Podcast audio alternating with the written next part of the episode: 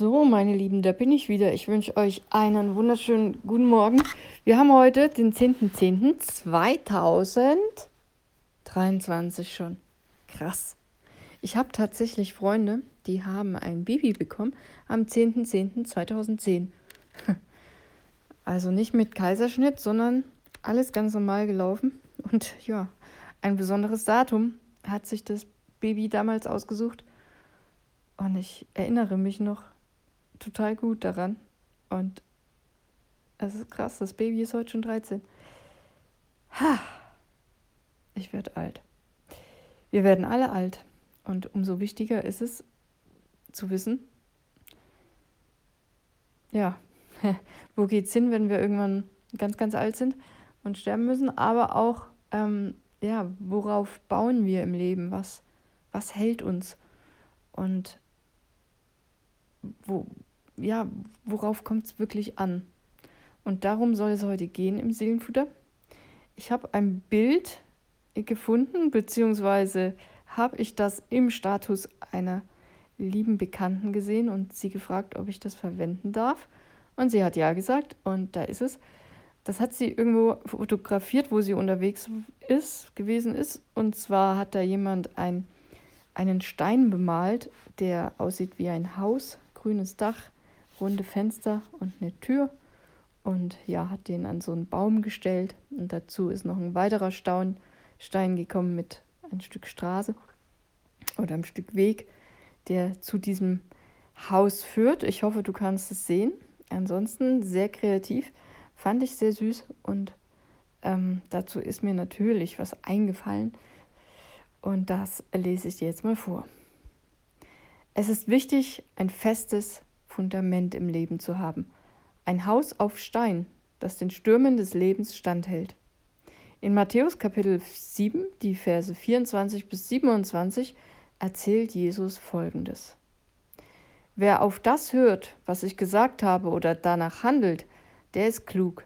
Man kann ihn mit einem Mann vergleichen, der sein Haus auf felsigen Grund baut. Wenn ein Wolkenbruch niedergeht, das Hochwasser steigt und der Sturm am Haus rüttelt, wird es trotzdem nicht einstürzen, weil es auf Felsengrund gebaut ist. Wer sich meine Worte nur anhört, aber nicht danach lebt, der ist so unvernünftig wie einer, der sein Haus auf Sand baut. Denn wenn ein Wolkenbruch kommt, die Flüsse über ihre Ufer treten und der Sturm um das Haus tobt, wird es einstürzen. Kein Stein wird auf dem anderen bleiben. Und ich habe weitergeschrieben, Sex, Drugs, Rock'n'Roll, Reichtum, Ruhm und Ehre, kann alles ganz nett sein und vorübergehend befriedigen. Aber all das trägt nicht. So ein Fundament wird schnell brüchig, instabil und geht geradewegs den Bach runter, wenn es drauf ankommt. Ein Haus auf Stein bauen bedeutet, unser Leben auf die festen Prinzipien des Glaubens und der unendlichen Liebe Gottes zu gründen.